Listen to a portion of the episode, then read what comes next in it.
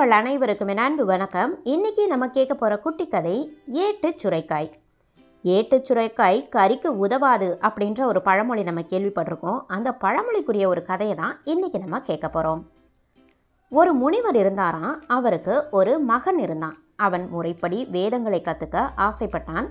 தன் அப்பா கிட்ட சொல்றான், நீங்களே எனக்கு குருவாயிருந்து எல்லாத்தையும் சொல்லித்தாங்க அப்படின்னு சொல்றான். அந்த முனிவர் அதுக்கு மறுத்து விடுறார். ஏன்னா குருவாயிருந்தா கற்றுக்கொள்ள வருகிறவனிடம் கண்டிப்பாக இருக்கணும். அப்போ தான் முறைப்படி கல்வியை போதிக்க முடியும்.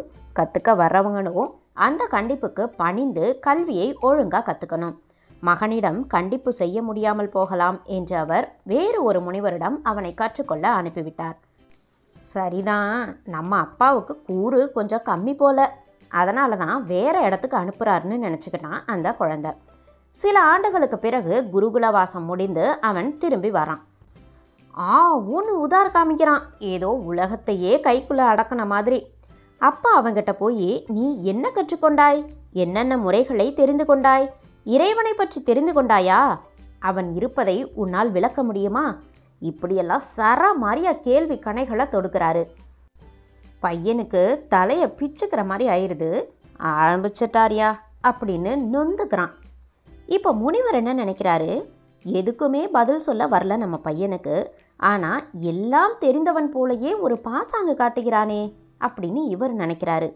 தம்பிக்கு தான் உலகத்தையே கைக்குள்ளே வச்சிருக்கிற மாதிரியான ஒரு நினப்பு இருக்கு இல்லையா, அதனால் முனிவர் கேட்ட எல்லா கேள்விகளுக்குமே அவருக்கே புரியாத ஒரு விதத்தில் பல பதில்களை எடுத்து விடுறாரு பையன். சரி, நீ சொன்ன எல்லாத்தையுமே உன்னால் நிரூபிக்க முடியுமா அப்படின்னு கேட்குறாரு முனிவர். என்னப்பா நீங்கள், என்னால் நிரூபிக்க முடியாதது அப்படின்னு ஏதாவது ஒரு விஷயம் இந்த உலகத்தில் இருக்கா என்ன அப்படின்னு ரொம்பவே திமிரா பதில் சொல்கிறாரு பையன்.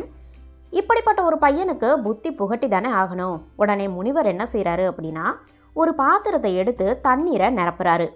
மகனிடம் இரண்டு கை நிறைய உப்பு கொண்டு வர சொல்லி அந்த தண்ணியில் அதை போட்டு கலக்க சொல்கிறாரு. கொஞ்ச நேரம் கழித்து, நீ கொண்டு வந்த உப்பு எங்க அப்படின்னு கேட்குறாரு. என் கையில் இருந்தது இப்போ பாத்திரத்தில் இருக்குது அப்படின்னு பிள்ளை சொல்கிறான்.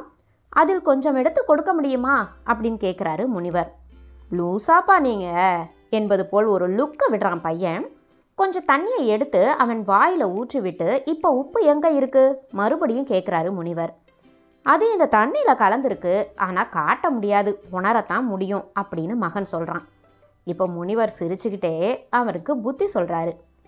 தண்ணியில் அது ஒவ்வொரு துளியிலையும் சமமாக கலந்துருக்கு, நீ பார்க்க முடியாததை உணர முடியும் இல்லையா, அதுபோல தான் கடவுளும் கடவுள் படைப்பில் உள்ள எல்லா ஜீவராசிகள்லையும் அது கலந்துருக்கு. நீ உன் கண்களால் பார்க்க முடியாததை உணரணும் அப்படின்னு நீ நினச்சின்னா எல்லாத்துலேயுமே இதை நீ சமமாக பார்க்கணும். இப்போ பிள்ளைக்கு உண்மை புரியுது, அப்பாவின் திறமையும் புரியுது. கற்றது கையளவு மட்டும்தான், கல்லாதது உலகளவு இருக்குது அப்படிங்கிறத புரிஞ்சுக்கிட்டு அடக்கமாக வாழ தொடங்குறான் பையன். அதாவது இந்த குட்டி கதையிலிருந்து முனிவர் என்ன சொல்கிறாரு அப்படின்னா, ஏட்டு சுரைக்காய் கறிக்கு உதவாது. ஒரு ஏட்டில் சுரைக்காய் அப்படின்னு எழுதிட்டு அதை கறி செய்ய முடியுமா? ஆனால் ஏட்டு சுரைக்காய் காரியத்துக்கு உதவும்.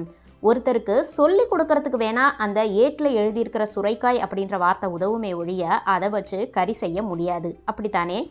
அதுபோல தான் நம்ம எழுதி படித்த சில விஷயங்களை மட்டுமே வச்சுக்கிட்டு இந்த உலகத்தையே ஆட்சி செஞ்சிட முடியும், இந்த உலகமே நம்ம கைக்குள்ள அப்படிங்கிற எண்ணங்களெல்லாம் ஒழிக்கணும்.